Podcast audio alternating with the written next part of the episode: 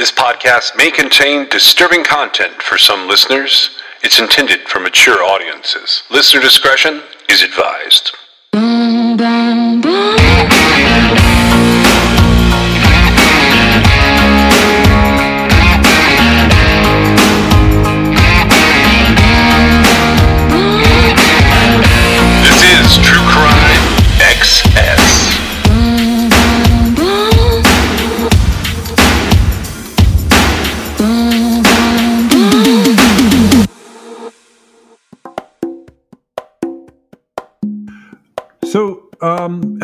Are you following? you know, this trial confuses me. It's not even. I don't even know if it's the right thing to call it a trial. It's going to be a trial, but the um, the Susanna Barry Morphew thing. We've talked about it a couple of times. Have you followed the recent drama there? Um, Just a little bit. I see it kind of come in and out of the news. You had uh, you had mentioned something a, a long time ago. Uh, you had mentioned to me that there was something weird about the DNA, and then there, you know, so they finally arrested him. It took a, a really long time, and I guess maybe do you, is that a case that people I don't know. about? So okay, let I, me. I mean, she had like a it was it was national coverage at a certain point, and then uh, I know that he when he he's out on bail, right? uh, I think so. I think he's currently out on bail. Yeah, and that was weird. Like in Sep- I believe it was like late September he got bail, and it was a tremendous amount of bail. Yeah, so Um, on Mother's Day of 2020, a Colorado mother of two named Suzanne Morphew, Morphew, M O R P H E W, um, she disappeared and she has yet to be found. But uh, there was a lot of uh, speculation that her husband had killed her. Um, her bicycle was found, a helmet was found. Uh, I sort of looked at it and I wondered if it wasn't an animal attack. And I know we talked about it in terms of the podcast a little bit. on two bears repeating. Oh, bears repeating. Yes, you remember that? Um, uh, That's one of my favorite episodes. Yeah. I mean, So- it's bad, but yeah. The, the name of the episode. So uh, the the way that like we come to find out about this case is a, a neighbor calls. Uh, they can't find Suzanne. They call her husband. They call, and then they end up calling nine one one.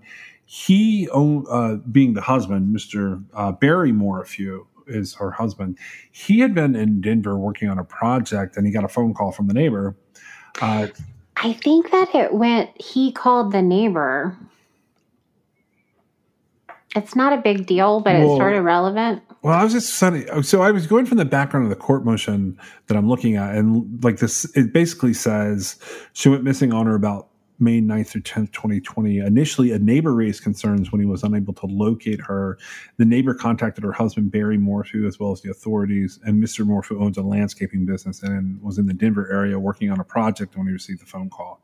So that's the that's the opening to this. Take this with a grain of salt, but this is the court's order. Um, as you recall, did he? I, my understanding was the girls couldn't get a hold of their mom for Mother's Day. He couldn't get a hold of her, so he calls the neighbor to go check and see if she's at home. And then he's like, "Well, see if her bike's there." That sounds familiar to me. Okay. Well, I'm not saying uh, that you're wrong. I know you're just regurgitating from what you're looking at, but it it is sort of relevant because it he's the one who uh, the husband would be the one who initially raises the flag, right? Yeah, yeah. So it's either the husband or the neighbor that, and uh, I, I'll go with either way because that's not what's like uh, Right, got me talking about this today. So uh, this this is a case that's going to go to trial. It does look like. Uh, I just want to clear one thing up. Uh, you said, "Is he out on bail?" It does appear that he is out on bail. It's a pretty high bail that he put up, a cash only five hundred thousand dollar bail. Um, there was something related to an ankle monitor issue that um, that came up. So basically, at this point in time, he's awaiting uh, trial, and But he's out.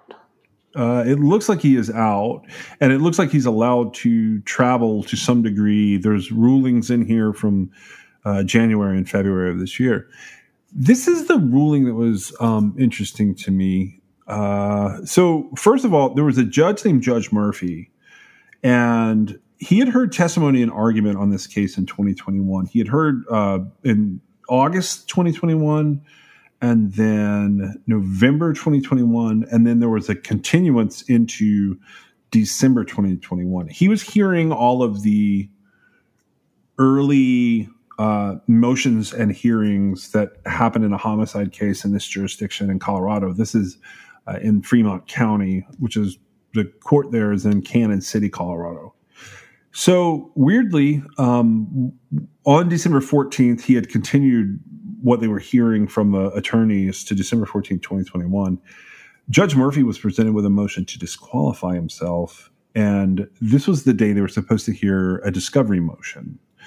So the Chief Justice there ends up assigning this case to a new judge.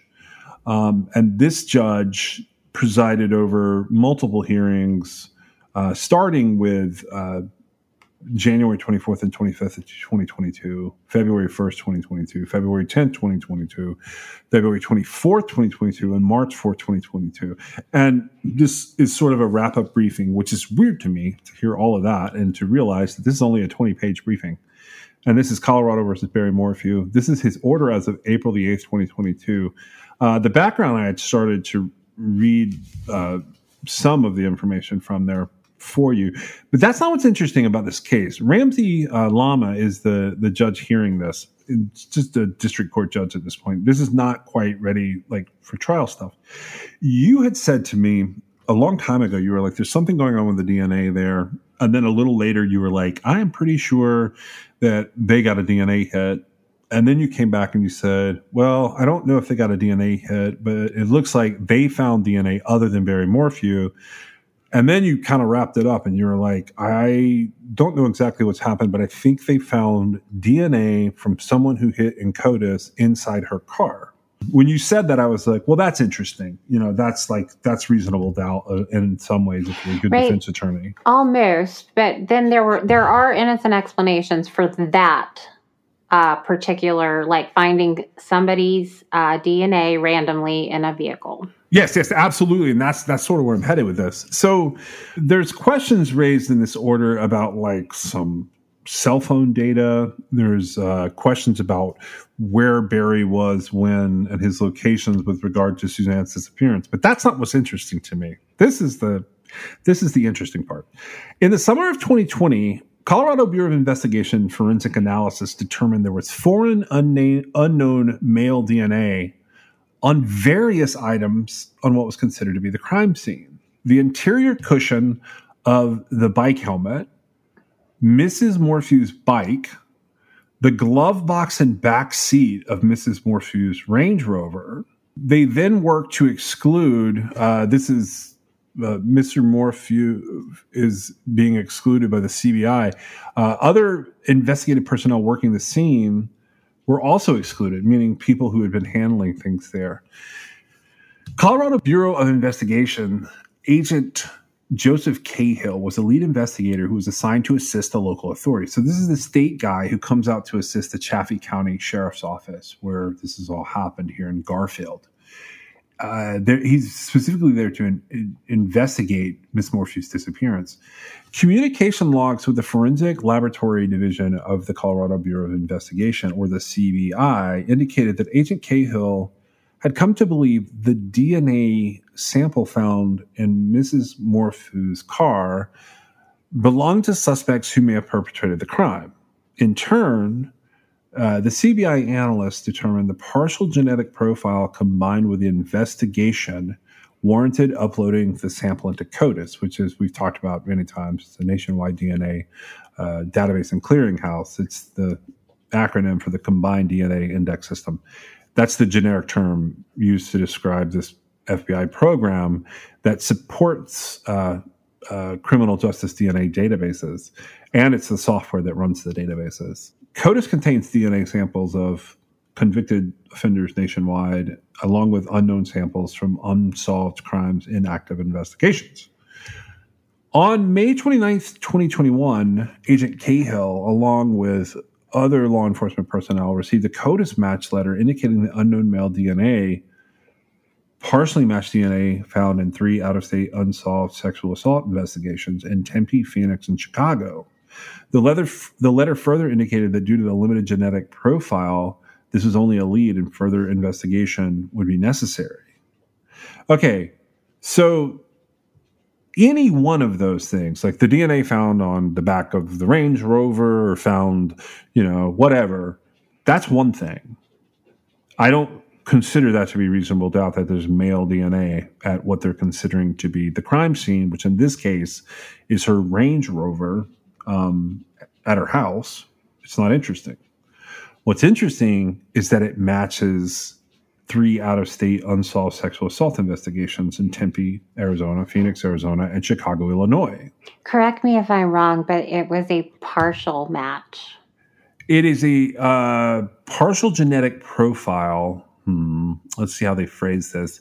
So they made a partial genetic profile out of the DNA found from the bike helmet cushion, uh, her bike, the glove box and back seat of Mrs. Morphew's uh, Range Rover. So that's basically at least four places they have somehow made a partial genetic profile out of it, and it matches. It's not a partial match; it's a partial profile that partially matches DNA found in three out of state. So Okay. it doesn't match Barry Morphew, but Right. it matches someone who Okay. may either be or be related to. Okay, well, what I heard was so they're either going to get a profile or they're not going to get a profile. I'm not really sure what a partial profile would mean um, because, like, how do you get a partial profile, right? I'm just telling you what the word says in this order. I understand that. I, I'm not really. I wasn't really asking you. Oh, I I, was got you. just- This is rhetorical. I was just expl- I was just explaining like either you have a profile or you don't. Now, to the extent you're looking at what you're testing there, I mean, uh, there is no like you can't get a skin cell off of someone that it either is going to give you the DNA profile or it's not going to give it to you, right? right. Anything that you pick up as evidence, it's either going to have it or not. And so, uh, what I heard when you were reading that out loud was that it's a relative. That's what I heard. I heard that the profiles uh, that they pulled in. Now, I'm assuming, and this is a big assumption, they all matched each other, right?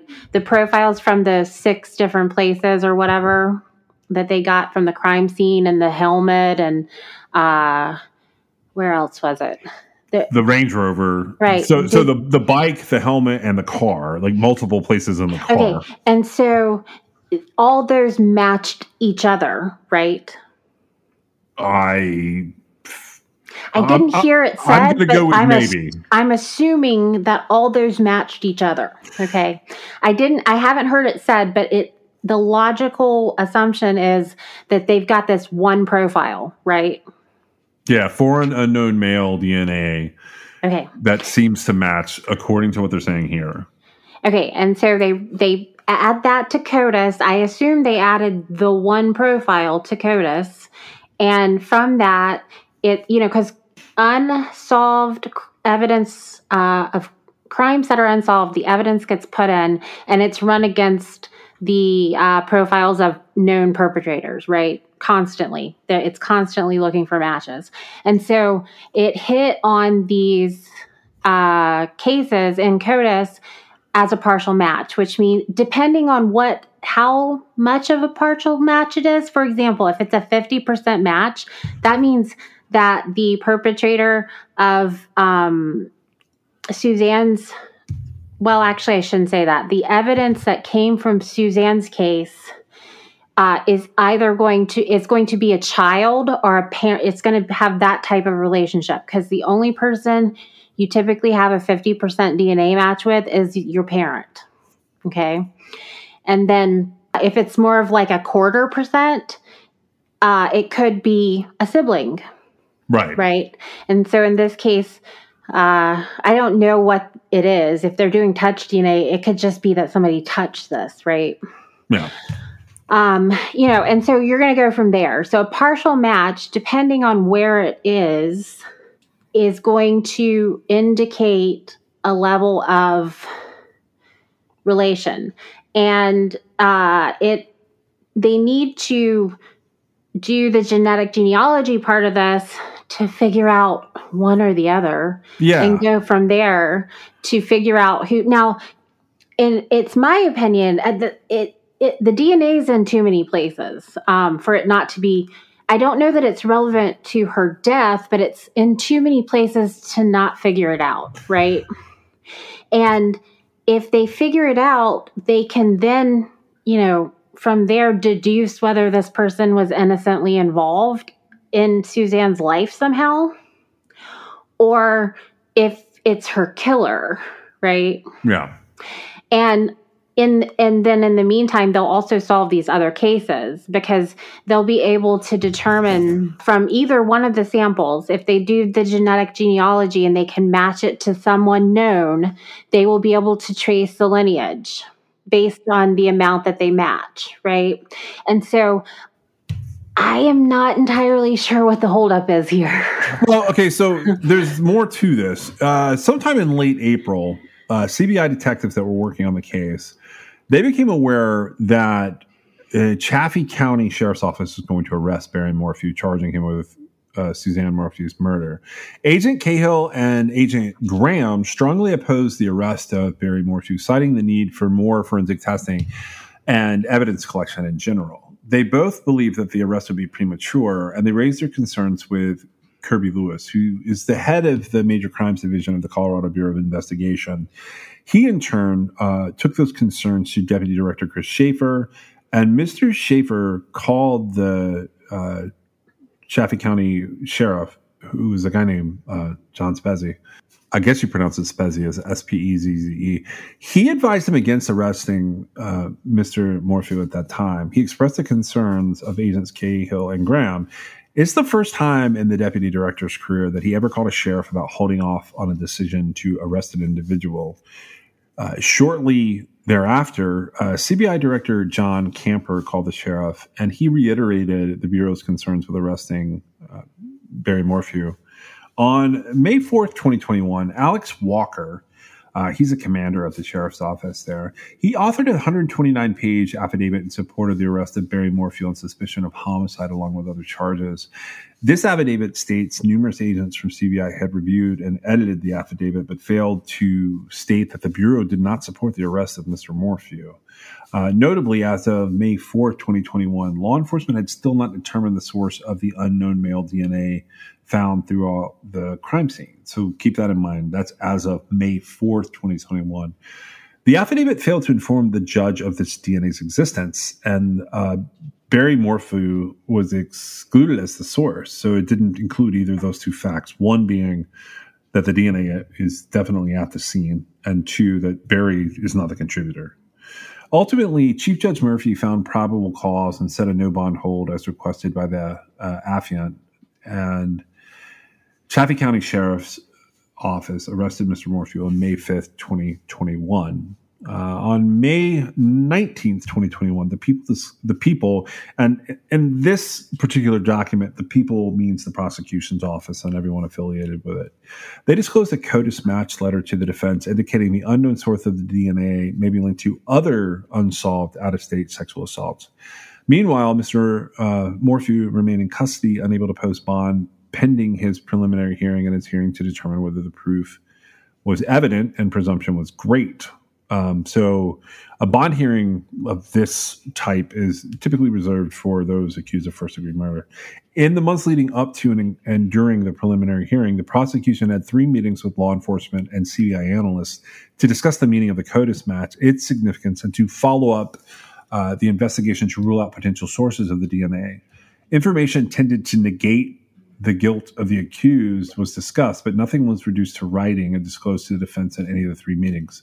So, what that means is this while everything's going on, preparing for the preliminary hearing, the lawyers for the state, the district attorneys, they are having conversations with law enforcement and CBI analysts about this CODIS match. And they are basically they're theorizing what it could mean and like this would be the development of what would be called exculpatory evidence. But rather than report on it or do anything about it, they decide they're just going to talk about it. And according to what they're saying in all these meetings between the sheriff and the CBI and the lawyers, they don't write anything down at all. They said that nothing is reduced to writing. Therefore, they don't have to disclose anything to the defense from these three meetings. So when the preliminary hearing commenced on August 9th, it lasted four days, and the people called included all of the the people we were just talking about, the people who wrote the affidavits. That would be Alex Walker, and then they called uh, a man named Kenneth Harris, Jonathan Grusing, a guy named Derek Graham, a guy named Andy Roderick, and uh, a guy named Kevin Koback. The prosecution did not elicit any testimony concerning the foreign male DNA from those witnesses. The defense ultimately calls Agent Cahill of the CBI to present the information to the court, and the court reserved a ruling. I'm just going to go ahead and tell you right now Barry Morphew, whether he did it or not now, will never, ever, ever, ever, ever be found guilty without it immediately being overturned by the Colorado Court of Appeals because of how they did this. Right, and uh, just to sort of uh, just briefly, because I don't really, we don't really talk about like bureaucracy, but um, there's an issue when you've got multiple agencies uh, basically saying, don't make the arrest, don't make the arrest, don't make the arrest. And then, in defiance of all that discussion, uh, the arrest is made. Right. um, because while it is the job of, uh, I, and, and that's not speaking to Barry Morphew's guilt or innocence, it doesn't matter. But one of those sides of that situation is incorrect, but it's, I mean, disrespectful, I guess. It, it, it goes against procedure, but it's uh, it's illegal, is what it well, is. Well, I don't know that it's illegal because ultimately it went through, right? But I'm talking on a different level here. Let's talk about like all the people charged with like keeping uh, people safe, therefore arresting murderers, right? Uh, right? We don't even know for certain. I mean, the presumption is that Suzanne is unfortunately passed on. Right. right. Okay. And so, but her body has not been recovered. And so, when you've got all these people getting together, you know that the ones that were saying, hold off on the arrest, it wasn't because they necessarily thought Barry was innocent, right? They weren't saying it because they were his buddy right? They were saying it because this is a huge deal here, which it's fascinating to me that the points of uh, where the unknown DNA was collected are so many because initially it had just been like one place. Right. Uh, released anyway. Whatever's happening there, uh, you know, the sheriff's an elected official. I'm not really sure. I think the other ones would be just like job positions in law enforcement yeah. and prosecution possibly. But um, i think that the sheriff probably needs to be replaced. I hate to say that but um, that gun-ho attitude ignoring his peers in this whole situation there's not a person on earth that should be arrested in this situation as you've read it out here and so it's not this isn't just about Barry Morphew. This is about a situation where you've got DNA evidence in six different spots that are uh, they're far enough apart that it's not coincidence because you're talking about the helmet and the car and the bike, right? Yeah. And so somebody left DNA behind in those situations. Now, is it the killer? Well, who knows? But they didn't find 10 unknown male DNAs, right? Yeah. They found one unknown male DNA. And that's really important because that take because if it's a coincidental situation, that's where you're going to have a bunch of weird profiles showing up right? Yeah. And there's going to be some sort of weird explanation for it that has nothing to do with the crime, more than likely, or her disappearance, more than likely. But it's the situations where you've got that one DNA profile showing up, right? Right. Because that's just, if it's going to be a coincidence, it's going to be a wide open coincidence. And when it gets narrowed down like that, you're looking at a situation like, well, this person left, you know, their DNA somehow. And as soon as they find out who it is, they can find out what the deal is, right? I mean, hmm. one way or the other, they can find out how it got there. But uh, no arrest should have been made at this point based on that information, unless, which I haven't seen it anywhere, unless they have done due diligence in somehow discounting it. And I'm afraid that with a partial match in CODIS, which is exactly what the system is designed for, right? Right. With a partial match in CODIS showing up for sexual assault cases in other states, I, I'm going to find it really hard that they did enough due diligence to justify the arrest in the face of the objections from law enforcement and the prosecution. The sheriff just went against what they had to say and arrested him anyway. I'd love to know how they discounted this evidence besides the fact that they gray rocked it. That's what they did. They gray rocked it. They pretended it wasn't there. Right? Yeah, they did. Okay. So so so how do we trust anything that they do? We can't at this point. We cannot trust anything related to this particular. Um, it really makes me mad. This type of situation really makes me mad because, you know, if he did kill her, he's gonna he's not gonna potentially get away with it. And the only other way. It's like there's some location data stuff that comes up that's interesting, but truthfully, the only way that this goes down where they get a conviction is if he hired whoever that person is. Then they like if so they could basically spin this and say we didn't know what to do with this because it didn't fit anything else we had. And it turns out that the defendant hired this other guy. So now there's a and, and even if they lose they can charge them with conspiracy to commit murder Right, but regardless of like what actually happened, they've got enough information to find the person and find out what they have to say about it. Yes. I mean, unless they just say, "Well, we're not going to talk." And at that point, I mean, they would have to be arrested as well because it is so uh, prevalent because you know again i initially thought it was in one place and i i believe I read that it was on the glove box of her car. And my point of view on that was well, that could have been like the mechanic that pulled her registration out of there when she got her car uh, inspected, right? Something like that. But this whole thing, like with all these different places, as long as that profile matches, now, if they don't match, that's a different story. But the way I inferred what was being said was there was one unknown male DNA profile found, and it was in all these different places, and that it had a, uh, several CODIS hits, right? That's how you understand it too, right? Yeah. And so that's not a situation where it was the mechanic pulling the registration out of the car.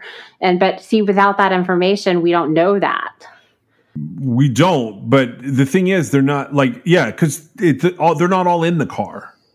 Like, right, which but uh, initially when it came up, I didn't think it was as big of a deal because it was just the one spot that they were talking about. Yeah, I mean, I could picture something where her car and helmet were with her Range Rover, and like, I, like there are ways to investigate this and to shut it down as an avenue for reasonable doubt. But they didn't do that. What they did instead was, and this goes on. It's like I said, it's a 20 page document. It, it goes on. Uh, and the ultimate conclusion is after these other 20 pages, I talked about maybe two of them. Uh, the judge basically says that he does find that the people are engaging in a, a continuing pattern of an inability and failure to comply with its discovery obligations, as well as with the court's on management orders. And the court also finds that people's actions amount to negligent and reckless disregard for their obligations and their duty to abide by court orders and rules. Um, they did not find that they're willful. So the court is saying he believes that a lot of these actions are not willful. However, they did leave out uh, 11 of the 16 witnesses. So he sanctions the crap out of the people for this. Uh, so on March 30th, the court excluded proffered expert witnesses, and these sanctions on March 10th and 30, 2022, effectively excluded 11 out of 16 of the people's endorsed expert witnesses. So, in addition to the people not including witnesses, the court has also excluded witnesses. So, basically, we're not going to have any witnesses left. To, so they've botched this entire case. Yeah, they botched it, but the the court is. um They should they should drop the charges and they should do the rest of the investigation and then recharge him. Well, that's basically at this point they should do that. They should vacate the whole procedure, but they're not going to because you know obviously if they arrested him when people were saying that's probably a bad idea. I, I was going to say, how does the court find it not willful? Um, they found that it wasn't willful. I mean, uh, if somebody if somebody on a professional level tells you like, let's not do this yet, I mean, you, whatever you do against that is willful. I think he's just erring on the side of justice for Suzanne Morphew. Honestly, I read it and I don't totally agree with his legal opinions. I was really coming from the perspective that I hope that this, so this is released on April the 8th. I hope that this guy in a week, uh, I hope that the chief judge looks at this and goes, uh, none of this even makes sense because he basically at the end he stacks up about eight violations against them for huge things and says like they, none of those like warrant changes in the procedures or the bond amount or the charges. But the truth is, like, uh, they don't warrant that. What they warrant is them showing up for jury duty and the judge saying, "Okay, charges are dismissed."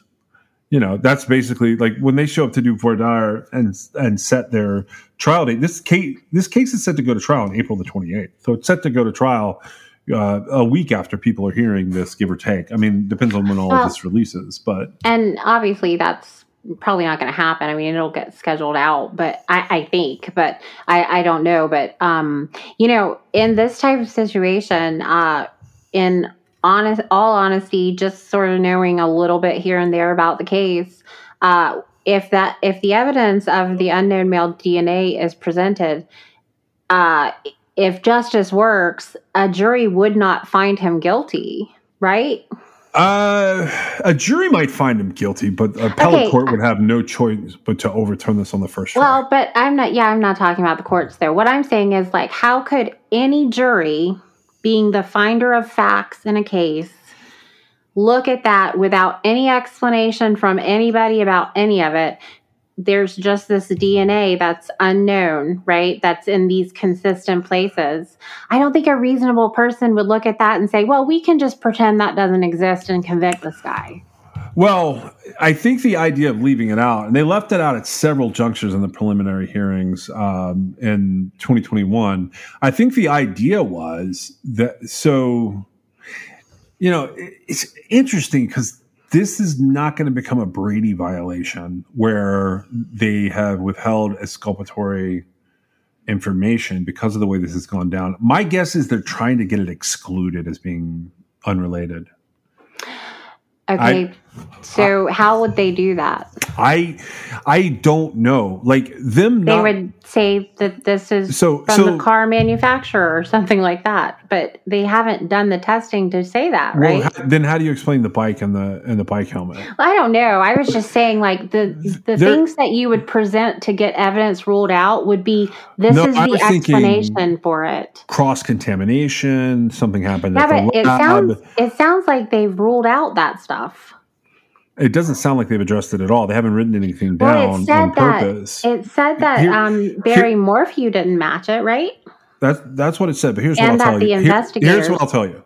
When this many cops get in a room with a sheriff and a CBI agent and all of the prosecutors, because they list like 11 people here, if they all get in a room together and they are not writing anything down, it's because everybody in the room is lying that is the only reason that happens.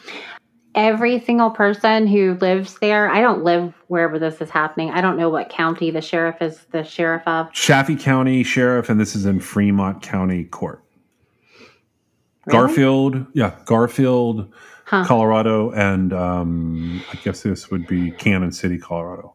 That's actually weird that it's two different. But um, the people who uh, I would say that uh, the sheriff represents uh, who elected him as sheriff. Um, you do not want a sheriff of your county who is willing to, like you were saying, you know, get all these people together in a room and have this meeting, but not write anything down. That's bad. Okay. Um, you know, the fact of the matter is, this DNA exists regardless of whether they write it down or not, right? Uh, the facts of the situation are what they are. And you you don't want officials who are overlooking things like this and not mentioning things like this because they're actually not doing their job. Well, well so this guy, uh, and I don't know him. When I say uh, his name, I don't know him, but Cahill is the guy that's representing CBI, and he, unfortunately, he sort of gets thrown under the bus here because it's his notes and his logs and his due diligence that moved all of this forward on behalf of his agency, like he was supposed to do doing his job, that end up with a CODIS hit. And he's the one, like he like is tasked, like I don't know how to explain this to people, but like he's tasked with the idea. His supervisor wants to know what is the scenario that those four items can have this DNA on them that relates to this case. So the, he has to go and draft something and what he has to draft is uh, like a supporting scenario that this could be the suspect, and he does, and it's pretty smart. It's uh, and it's not in here, but and it, it's one of these things they didn't write down. I put that in big air quotes, but it's probably something like uh, the guy was in the back of her car when she was out at blah blah blah. Um, he made entry to the car. He sat down, you know, in the back seat. She drove off. Uh, he grabbed her uh, did whatever with her. He ends up driving the car briefly. He checks the glove box. He decides that he's going to throw her uh, bicycle and her helmet out. Uh, so, you know, you account for all these things that he touched, whoever this person is with this unknown DNA. And, or, you know, a different scenario would be like she was at a store, he got into the back seat or looked in the glove box, down to her home address, and then came there and lied in wait, saw her leave on her bicycle I, and followed her. I guess That's, I don't understand why that would be happening. Why, um, what would be happening? You got to know why is there DNA in these spots in this vehicle? Yeah, but that would be like why you identify who left the DNA and you ask them why it's there. No, you don't because it goes like this. If if the DNA is only on her right shoe that's in her closet and her, you know, uh, her bicycle, then the assumption is that this guy like leaned down to pick something up by her bicycle, touched her shoe, and touched that. They have to come up with a scenario here where this is a reasonable person to suspect. It, you're sort of reversing course on something you said early on, like in this episode. Uh, this is in multiple places. Right, but that's not what I'm saying. I'm saying that in this scenario specifically, which my understanding is it's a point of contention with some of the investigators that it's a point of contention with some of the investigators that this DNA exists and that that's why they were saying hold off on the arrest. They weren't saying don't arrest him, they were saying just hold off on it. Okay. And so based on that, it seems to me like they would be looking uh in with the end goal being for Barry Morphew to be arrested if that's what they think you know has happened they would innocently explain away this dna sample. Yeah like they would either explain it away as i think you referenced some mechanic working on the car which you know right right you were just saying that um you know the detective had to come up with a scenario well anybody could write a story. I mean, no, no, no, no, no, no. That's not what it says in his communication log. His communication log says that after he was assigned this scenario, uh, I'll read the sentence specifically. Uh, da, da, da, it's a it's a weird sentence, and like normally I would go, wait, what are they talking about? All right, so it says. In a communications log, which was admitted into the court, Caitlin Rogers memorialized a conversation with Mr. Cahill. The communications log specifically states that Mr. Cahill thinks the partial match relates to the suspect who perpetrated the crime. So she logged having a conversation where he said, I don't think this is just DNA. I think this is your suspect. And in his scenario, he was talking about just the DNA on the rear passenger seat and the DNA found on the glove box. So at this um, point in time, he submitted a forensic forensic al- analysis request for those two items. They were submitted to CODIS. And they matched. They matched partially. They, they, yeah, they, that profile that was developed matched, but they did not yet know that it was also from the bike helmet and the bike. Okay. And so that must have been where the trickle of information that I got out of the situation came yes. from. Um, and so based on that alone, okay, uh, there it's not that they can't ever arrest Barry Morphew for this. They've got to have an explanation for that. Um, because of where it's found. And what I mean by that is they've got to be able to say, this DNA belongs to this person and this is why it was there. And that person would need to testify if they want to convict Barry Morphew. Without that, you've got unknown male DNA found in multiple places related to the crime. It it is like the very definition of reasonable doubt. Right, and that's what see that's that's where I bang my head on the wall because the judge did a nice thing here and he put relevant witness testimony into summary. So for the January twenty fourth through twenty fifth, and um, then the February first hearings, he summarized each person who spoke and why it was an issue. Like, so he starts with Commander Alex Walker. This is the guy who wrote the long, like, arrest document. You've seen these before. They're like massive and things repeat themselves, but this is a 129 page uh, arrest affidavit that he is having a judge sign so that he can arrest Barry Morphew. That's the whole purpose of this document. And he says on January 24th, the court heard testimony from Commander Alex Walker uh, meeting was convened on September 2nd, 2021 with CBI analyst. This, this is the girl who did the DNA, Caitlin Rogers. The defense learned of the meeting because Mrs. Rogers kept a communication log and provided it to the defense like she was supposed to. The people never disclosed the meeting to the defense or what was discussed. In attendance was Sheriff Spezze, uh, Detective Burgess, Jeff Lindsay, Mark Hulbert, Aaron Pembleton, Jonathan Grusing, Ken Harris, Derek Graham, and many, many other investigative personnel. I already named a dozen people, so I don't know how many, many other there are. Uh, in the meeting, this group of individuals discussed, among other things, who to test next, who to swab, and where the investigation was heading. The individuals were still actively trying to determine who the unknown foreign male DNA belonged to at this time. Commander Walker did not take any notes and did not generate a report neither did any other law enforcement personnel, including the district attorneys. Uh, but at uh, it says Exhibit 10 entered into evidence was an email setting up the meeting produced by Caitlin Rogers. It's the only record in the meeting. Alex Walker did not think he needed to turn over the email because it was just a logistical in nature.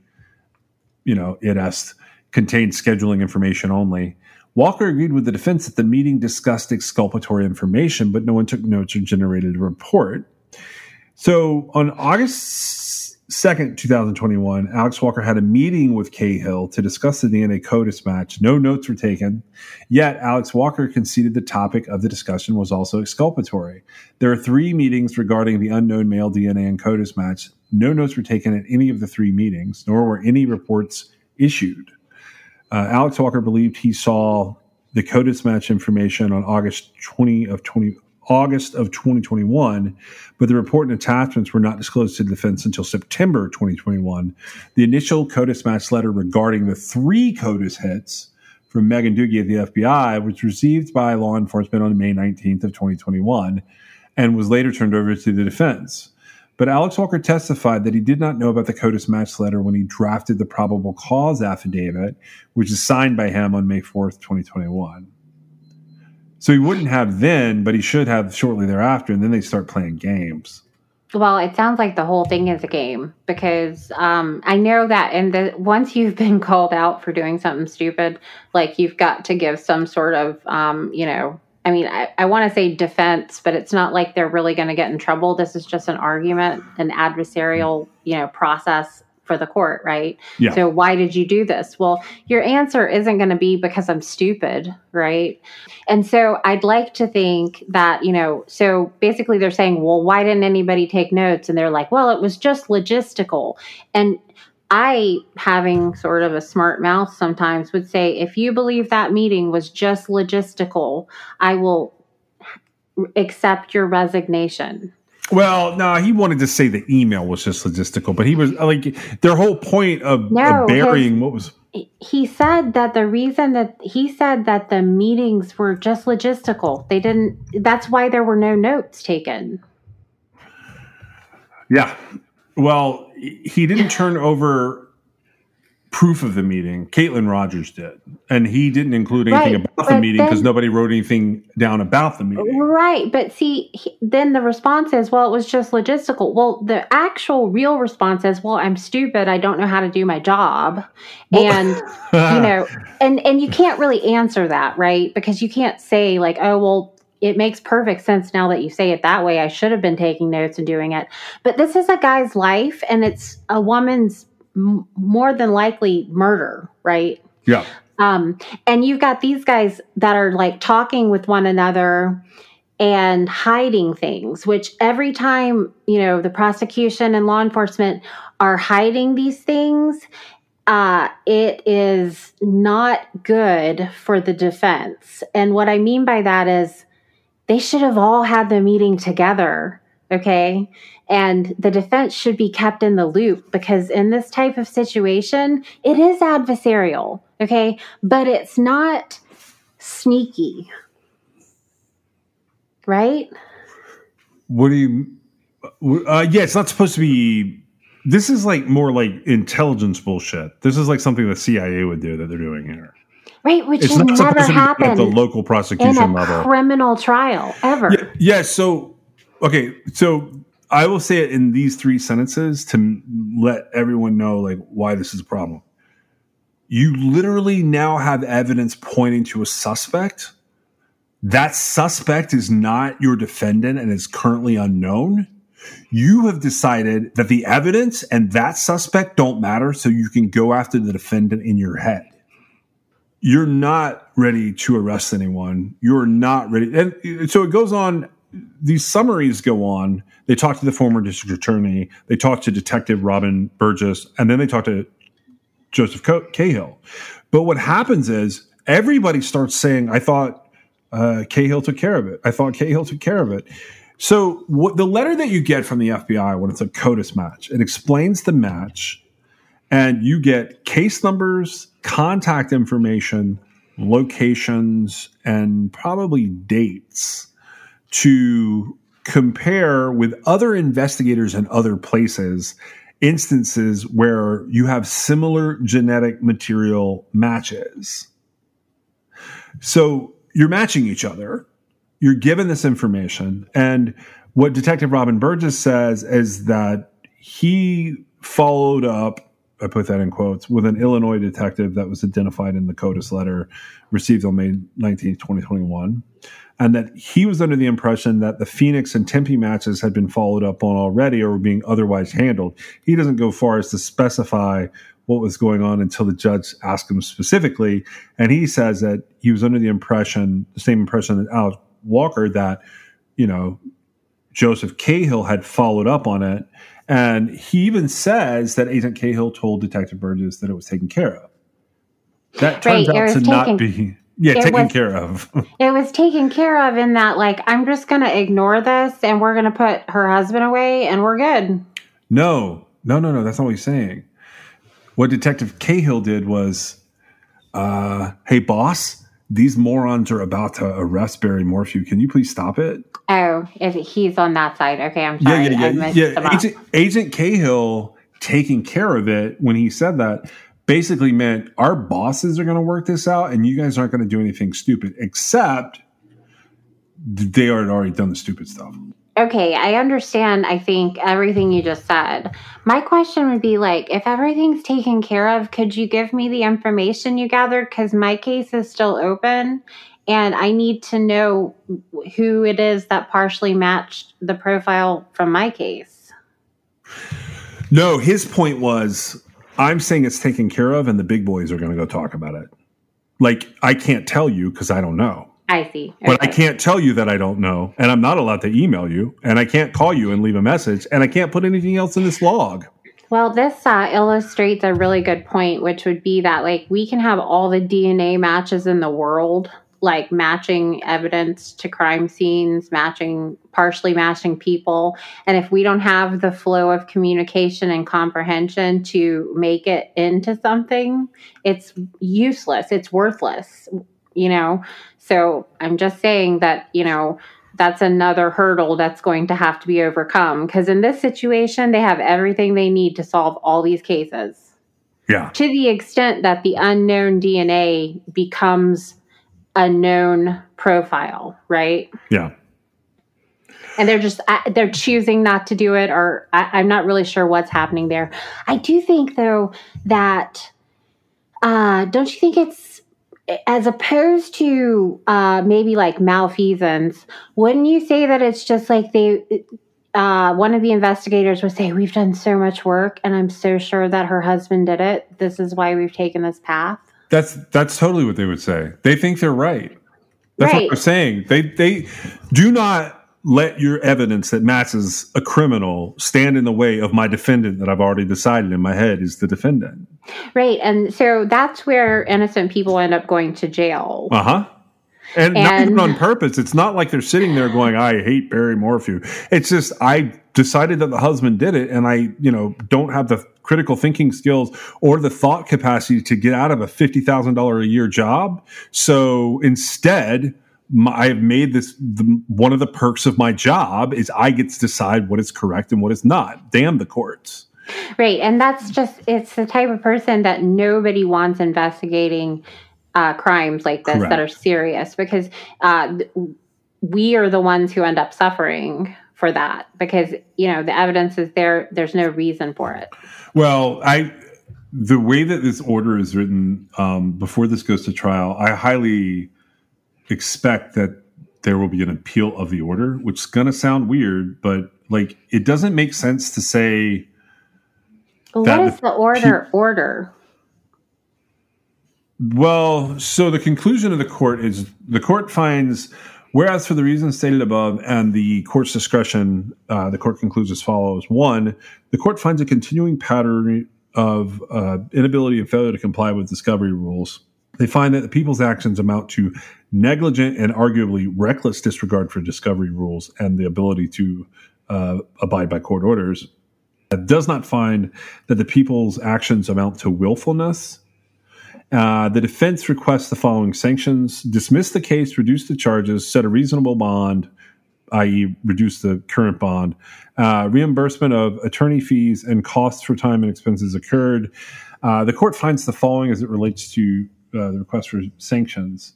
On March 10th, 2022, the court sanctioned the people for their continuing continued violations related to expert disclosures, and numerous uh, experts were excluded as a result. The court excluded the following prosecution experts Megan Doogie, Andrew McDermott, Kevin Hoyland, uh, James Stevens, Kenneth Hicks, Alex Walker, Andy Horick, uh, Jonathan Grusing, Derek Graham, Ken Harris.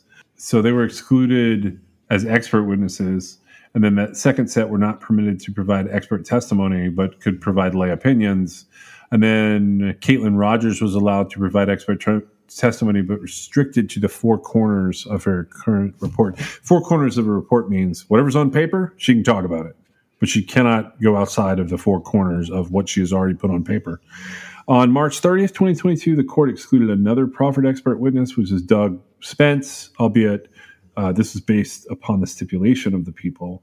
These sanctions on March 10th and March 30th effectively excluded 11 of the 16 of those witnesses. Um, three additional experts were excluded on other grounds. Considering the witnesses the court had already excluded a sanction for the people's discovery violations, the court does not find a reduction of the charges to be an appropriate remedy. The court is also mindful that defense is now in possession of exculpatory information, which uh, cures much of the prejudice because they have it in their hands, basically. Uh, the court did not find willfulness on the part of the people, therefore, dismissal of the case is beyond the court's discretion. Basically, he's saying because he thinks they did it because they're stupid, not because they're corrupt, he can't kick the case because he, they would have to be corrupt for him to kick the case. Does that make the sense to that sentence? Right. Uh, yeah. So then the court does not find reducing the bond is an appropriate sanction because basically he's already out, I think, on bond. Regarding the internal affairs file that's been denied relating to requests for sanctions, as the people do not have constructive possession of some IA file, I don't know exactly what that is yet. Uh, there's there's something related to the Range Rover data that's denied because the court does find that the people failed yet again to comply with the court's disclosure deadline related to the data. And as to the motivation behind removing Agent Cahill from the case, the court does not find a discovery violation.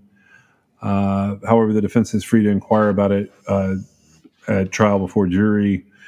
The court con- uh, concludes additional sanctions are not appropriate at this time. However, the court will serve as a, this order will serve as a baseline for future orders related to discovery violations. Uh, case is set for trial to begin on April 28, 2022. So this judge just probably wrecked the case. In a way, he did the defense a favor. Well, um, it sounds like that was very uh, heavy, heavily geared towards the defendant. But uh, you were saying that you think the order will be appealed. What were you thinking? Uh, like what part of it? Well, he uses the word willful and then states he didn't find anything was willful. So, I mean, that alone would be my basis for the appeal. He's basically saying that they did all of this on purpose, but somehow that doesn't amount to willful discovery violations. Uh, the whole idea that Agent Cahill has been removed from this uh, is a basically that's what wrecks the case. So this guy from the other suspect, he's been removed well, like, did he quit though? possibly. I, I would have quit. I would have quit over this one. Like this, this is like this is one of those cases that like I only dig into it from the technical legal side right now because nothing's been decided by a jury. I right. happen I to have, personally believe he's not guilty. Well, um, and so with the DNA evidence, that's a big, big question mark in my head. I got to know where that came from. Um, but you know, well, beyond my word, I didn't say he's innocent. I said I personally believe he's not guilty. Well, and uh, my opinion uh, in this type of case, for the most part, uh, what I know about this case, for the most part, uh, you know, everything statistically indicates that this guy probably did it. Okay. Barry but, Morphew? Yes. But here's the thing the DNA, the one unknown male DNA being found in all those places like it was, to me, is it undoes everything I know about the case statistically. And what I mean by that is when a woman goes missing and she's presumed to be dead, the majority of the time it was her significant other that did it. It just, that's right. the way it is. Okay. it's just not a whole lot of people would have had the access to pull off a crime like this besides her husband, right? Yeah. Okay. And so statistically, I've got that in the back of my head.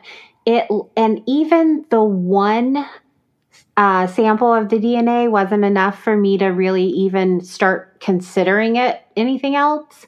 But this is different all these different places that this one unknown male DNA was found. Okay. So this isn't a situation where, um, you know, it's casual contact because that could be several, you know, samples of DNA that result in profiles, right? And so if you, you know, if if something shows up and it's got 25 unknown DNA profiles, well, it's pretty safe bet that all 25 people are not involved, right? I mean, yeah, I mean, you and I have looked at this over the years as we begin to understand DNA more and more. We also begin to understand how, where, and when you find it matters. It, it, it, becomes relevant. And in this particular case, now I don't have access to this evidence. I, I haven't looked at it. I'm going by what I'm being told, right? Which it yeah. sounds to me like, depending on which way you go, it could be very different, right? Well, this but, is a judge basically laying out like uh, right, what he thinks like as, is going on. As far as them saying like, uh, you know, the two sides of it, don't arrest right, him, right. you know, arrest him, and so um, this is very, very relevant in this uh, criminal prosecution, and it's enough and so it doesn't you know what? It doesn't even matter like if i think he's guilty or not. I do happen to believe that uh, when unknown dna shows up like it has here uh, they've got to figure out whose dna that is um, and that you know if they figure it out and there is some sort of explanation for it whatever it might be right to me that would help get rid of the reasonable doubt that the unknown you don't arrest a suspect until you rule out that person who left their DNA in very relevant places. And Absolutely. I understand. But here's the thing like, the minute they got that letter, they should have backed off. You don't double down. Right. And so that's where I feel like the justice system is like that is broken because how is that the reaction of prosecutors? Like, don't they want to know whose DNA it is?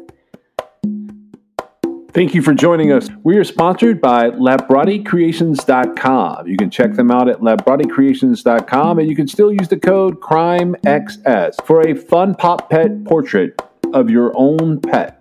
You can also reach us on Twitter, Instagram at TrueCrimeXS or you can give us a call if you know anything about any of the cases that we're talking about at 252 365 5593. You can also reach us at Gmail at truecrimexs at gmail.com, and you can check out our website at www.truecrimexs.com. We'll see you next time.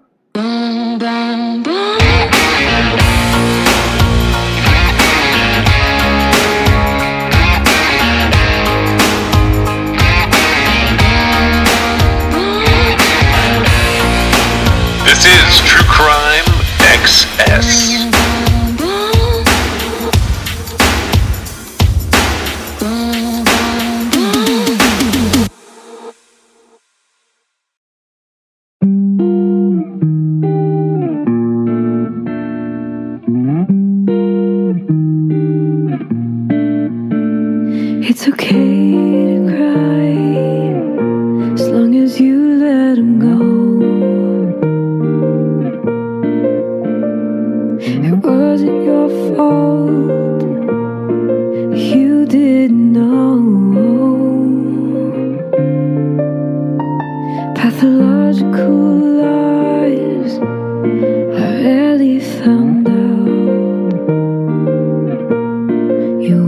You're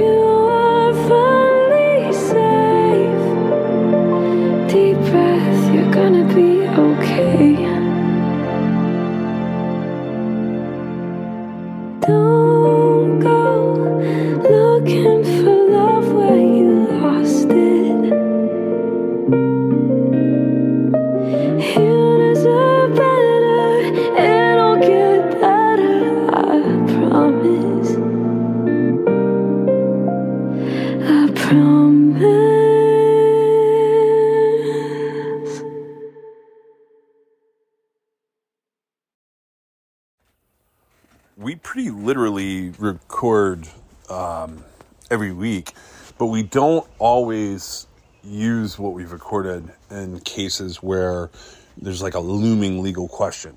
So we debated if we were even going to put this episode up. I'm putting it up now with this addendum because the information will seem a little outdated, but I think it will illuminate what's been going on in this case. So I'm putting it up because we do talk about this episode uh, down the down the line a little ways, and I, I didn't want it to seem like really out of order because I had originally decided I wasn't going to use this information that we discuss here, but now we are going to use it, and I'm putting it into the feed. It doesn't fit with the narrative of like the insurance and financial motives murders that we're covering right now, but I'm including it because it ties into some of the future episodes. So this is uh, we'll call it a bonus a bonus episode.